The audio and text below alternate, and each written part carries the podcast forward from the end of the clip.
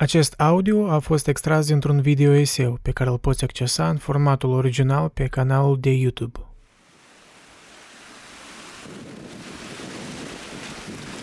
De ce omul își complică viața atât de mult? Ori poate viața e chiar complicată. Eu adesea îmi pun întrebarea asta. Căci, la prima vedere, specia umană complică viața. Noi am avansat în tehnologie, am avansat în uh, felul în care noi construim societățile. Deci totul a devenit mai complex. Și anume privind sociologic, istoric, cumva așa mai detașat de la persoana noastră, observăm că lumea se complexează și mai mult.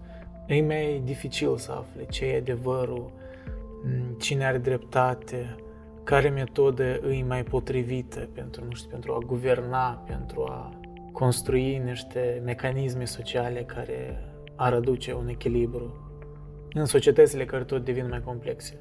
Dar eu cred că întrebarea mai pertinentă e oare prin complexarea asta a societăților n-am complexat, de fapt, și viața personală, deci necesitățile astea de bază ale omului.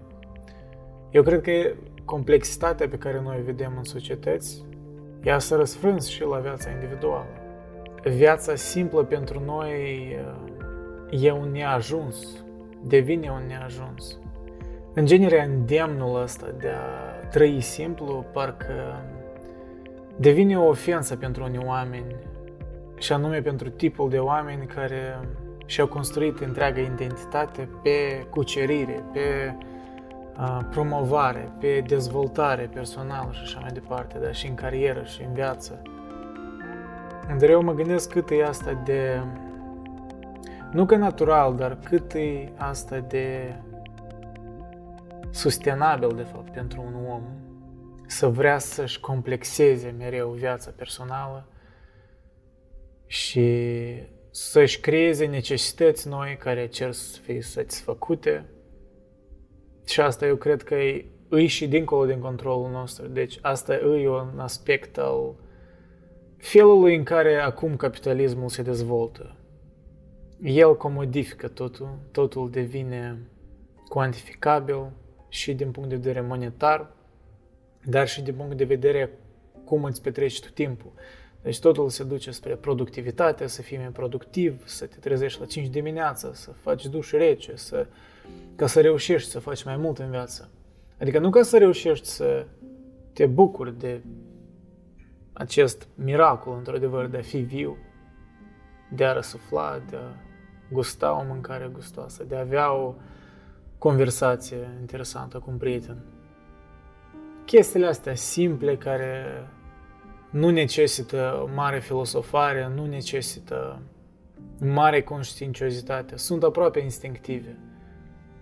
Pentru că au fost cei ce au hrănit sufletele strămoșilor și nu doar sufletele, dar și trupurile strămoșilor. Și atunci asta era, deci oamenii trăiau pentru aceste chestii, pentru confortul de a sta într-o casă a ta, confortul de a avea prieteni, confortul de a mai trăi încă o zi, confortul de a lucra, de a avea un serviciu care cât de cât aduce o utilitate comunității. Chestii de bază, cum să răspune. Și atunci asta era finalitatea, mai mult sau mai puțin.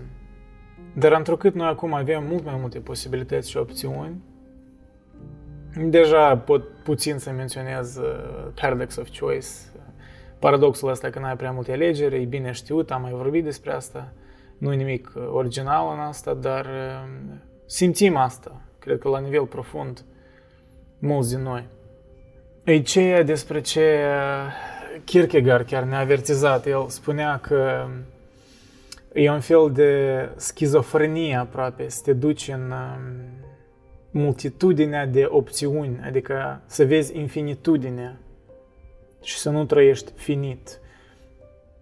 Adică depresia, în viziunea lui Kierkegaard, era când ești prea limitat în opțiuni și când te simți că împrejurările tale fizice și poate și psihologice te, te închid. Deci ești ca într-o închisoare. Atunci ești într-o anumită depresie. Dar extrema cealaltă e un fel de schizofrenie când îți pare că poți face totul, că totul e posibil, că ai atâtea opțiuni și nu știi ce să alegi. Deci te simți paralizat de alegeri. Deci de aici vine uh, termenul de paradoxul alegerilor. Deci cât mai multe alegeri avem, cât mai paralizați ne simțim. Și asta e caracteristic în special oamenilor creativi. Deci e un clișeu, dar uh, e bine știut că limitările în creativitate, deci impedimentele, de, de fapt sunt utile adesea. Pentru că când ai prea multe opțiuni, nu știi de unde să începi. Dacă nu ești limitat, atunci tu ești forțat să începi, să creezi ceva. Pentru că n-ai de ales într-un fel. Deci ai alegeri limitate. Dar asta se răsfrânge nu doar la oameni creativi, în genere, la felul în care noi trăim acum. Pentru că mesajul general, în Occident cel puțin, e că fiecare om e un fel de creator, adică el își creează rutina lui, își creează sensul lui în viață, deci el totul își creează și când cineva ți-ar veni și ți-ar spune, băi, dar uite, sunt niște tradiții simple din trecut, niște moduri simple de a trăi, nu trebuie să-ți complici viața. Um, oamenii de obicei sunt respinși de asta, omul modern e respins de asta pentru că e un fel de dogmă. De ce eu să ascult niște dogme din trecut? Dă eu să-mi creez totul singur. Ok, în teorie asta sună bine, dar asta e o, o sarcină imensă pentru un singur om, să-și creeze tot sensul, să, să-și creeze rutina, să-și complice tot mai mult viața, pentru că atunci când îi oferi omului, unui singur om, atâta libertate, el tinde să complice mai mult.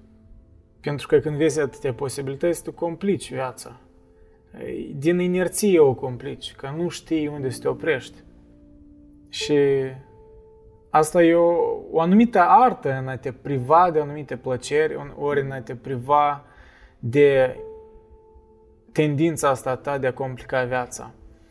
Deci e arta pierdută de a trăi mai simplu, de a trăi într-un mod esențial. Și nu mă refer la minimalism. E că asta e interesant, pentru că tot uh, mișcarea asta de minimalism, tot e un fel de mișcare reacționară. E o mișcare reacționară la consumerismul exagerat în capitalismul contemporan.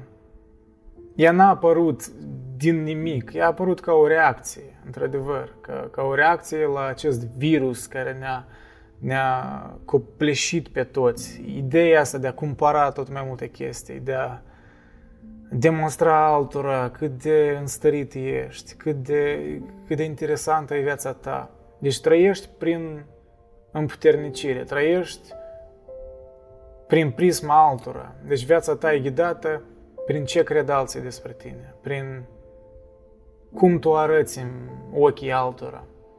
Deci tot asta la miezul ei implică o anumită complexitate, o supracomplexitate, o complicare care nu e necesară, nu e esențială în viața unui om. Și eu cred că noi am putea cu încetul să înțelegem că există o separare între, da, societatea noastră se complică, viața devine mai complexă, triburile cresc în mărime, da? trăim în orașe mai mari, trăim în societăți mai mari, suntem mai globalizați în multe aspecte. Dar asta nu înseamnă că viața individuală numai decât trebuie să urmeze același mod de a fi.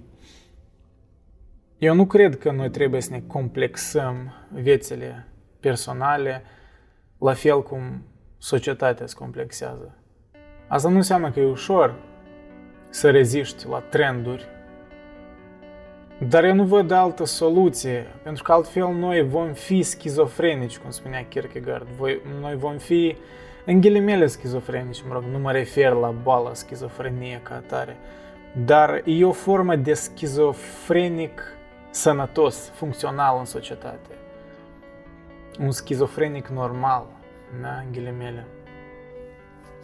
Și cunoașteți toate ficțiunile astea despre mașina timpului, că Dacă am inventat mașina timpului, în ce perioadă te-ai duce a istoriei, știi? Mereu tot se axează pe tu ce ai face, în ce perioadă te duce. La mine m-ar fascina mai mult, da, să inventezi mașina timpului și să aduci un strămoș din trecut, sute de ani în urmă și să-l aduci în prezent și să-l întrebi ce crede el despre societatea de acum, cum trăiesc oamenii, ce îi pare nesănătos, ce îi pare mai bine. Cred că asta ar deschide ochii la niște trivialități cu care noi ne preocupăm și ne complicăm viețile într-un mod care nu e necesar. Deci multe trenduri, da, ele sunt create și conștient, dar sunt uh, create și din inerție. Pentru mașinăria asta de tehnologii, de capitalism în care în principiu profitul îi scopul suprem și este o valoare în asta, da? Căutarea profitului a adus multe chestii bune în, în societatea occidentală, dar a adus și chestii proaste, nu poți să le ignori. Deci aici cumva sunt de acord cu o parte din uh, critica a lui uh, Marx asupra capitalismului. Bine, hai să-ți dau exemple simple. Deci niște simptome care eu cred că arată că noi suntem în oarecare măsură bolnavi.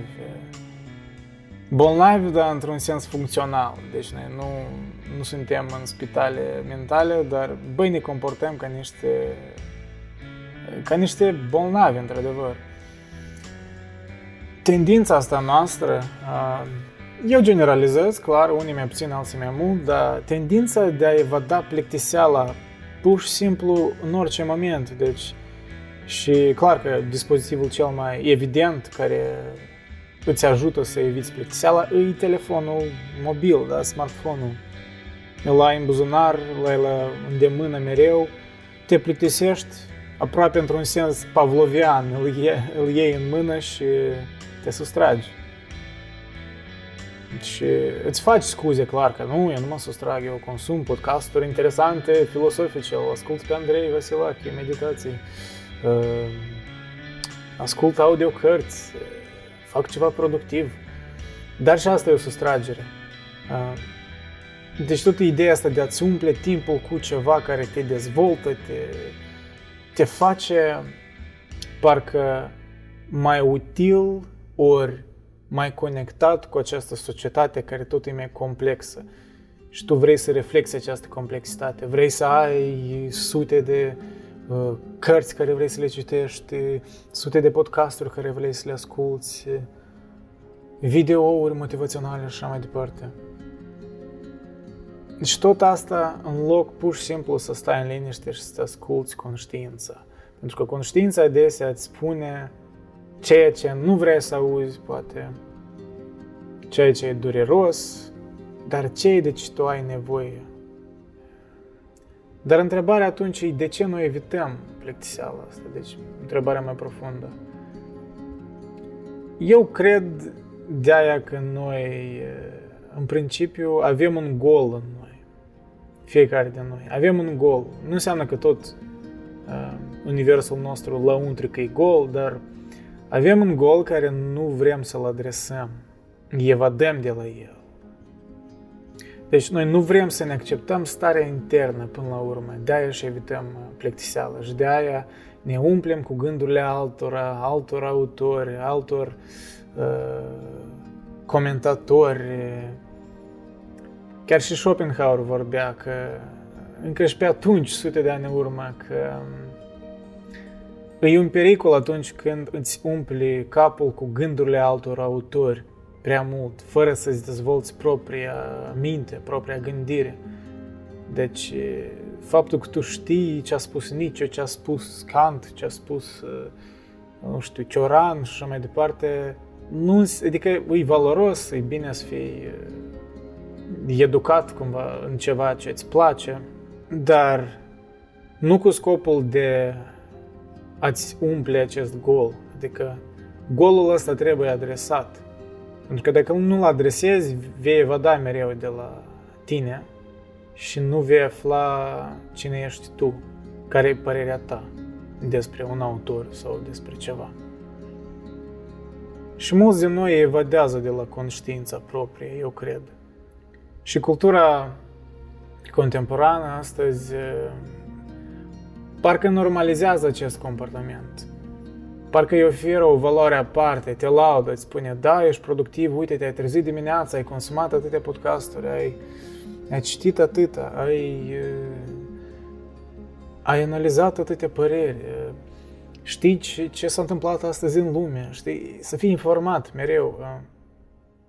Și eu vorbesc ca un om care face asta, da? O parte din ocupația mea e să mă informez, să citesc alți autori, să... Dar mă găsesc uneori în momente, ca și azi, de exemplu, când um, mă simțeam așa mai prost, mai tulburat, parcă aveam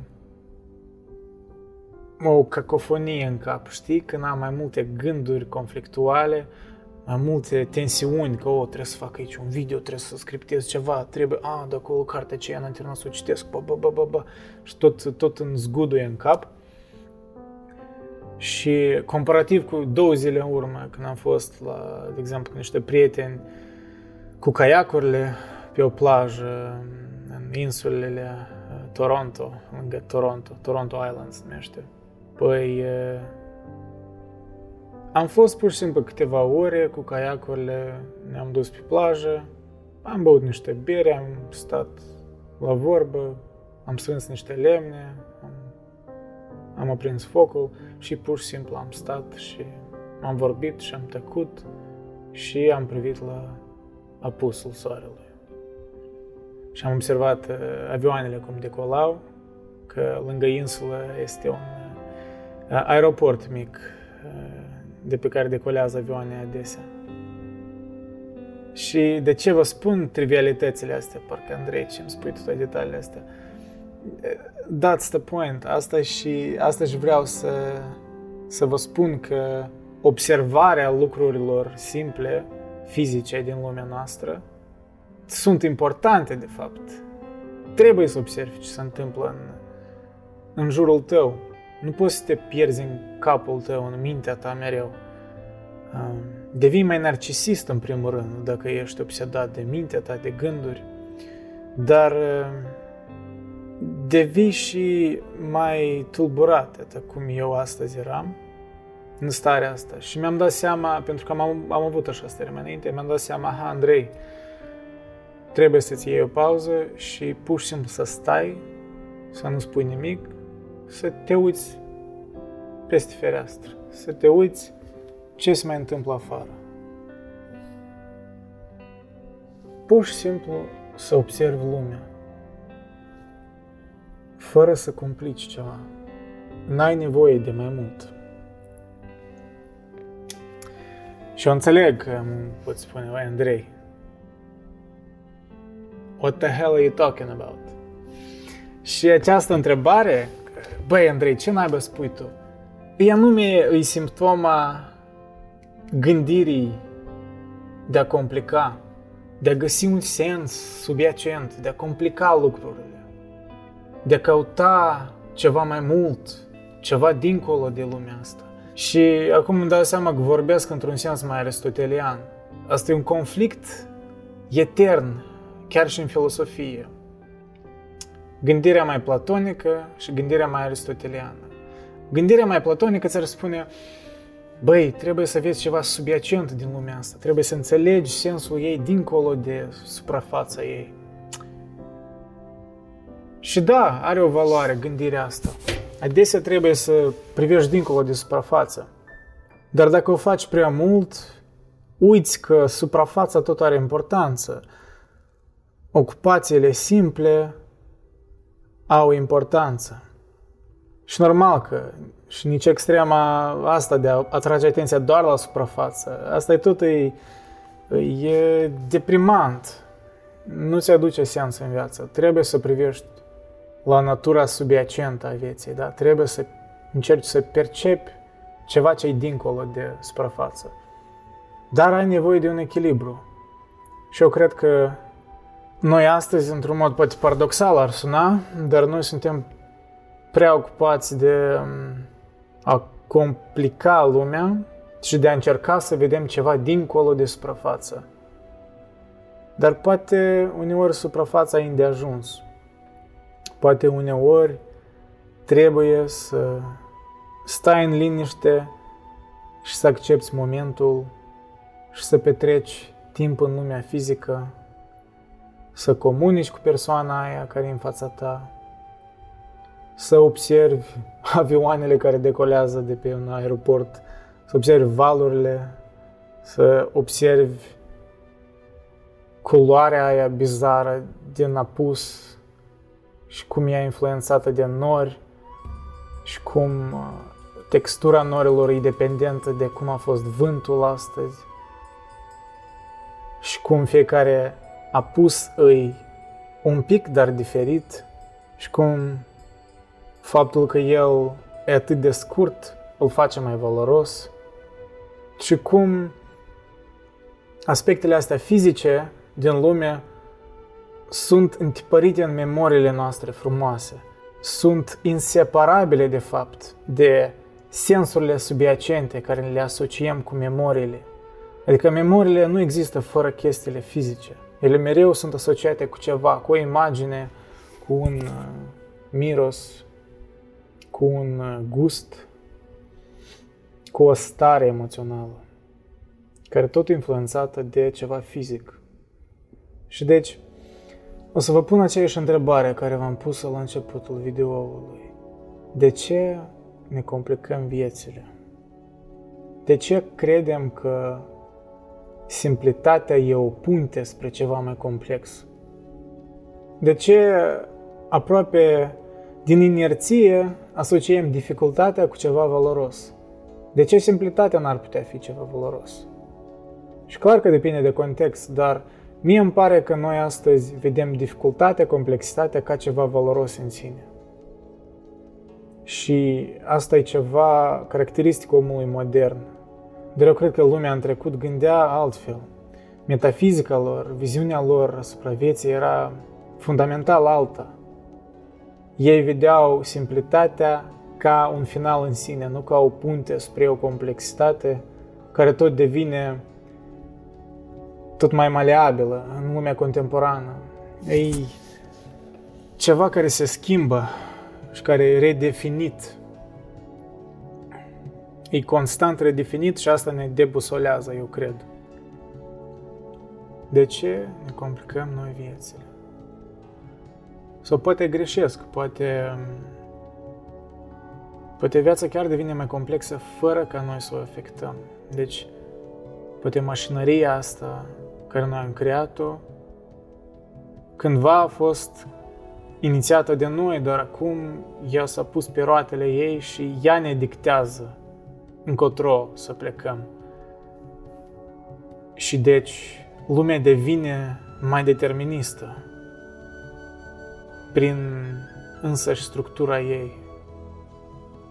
Și poate asta și ne sperie că nu știm ce am creat. și nu știm dacă ceea ce am creat de fapt ne servește pe noi. Sau, din contră, noi ne dedicăm viețile unor abstracții care nu au sens, care nu iau în calcul simplitatea vieții, simplitatea care e necesară în viața individuală a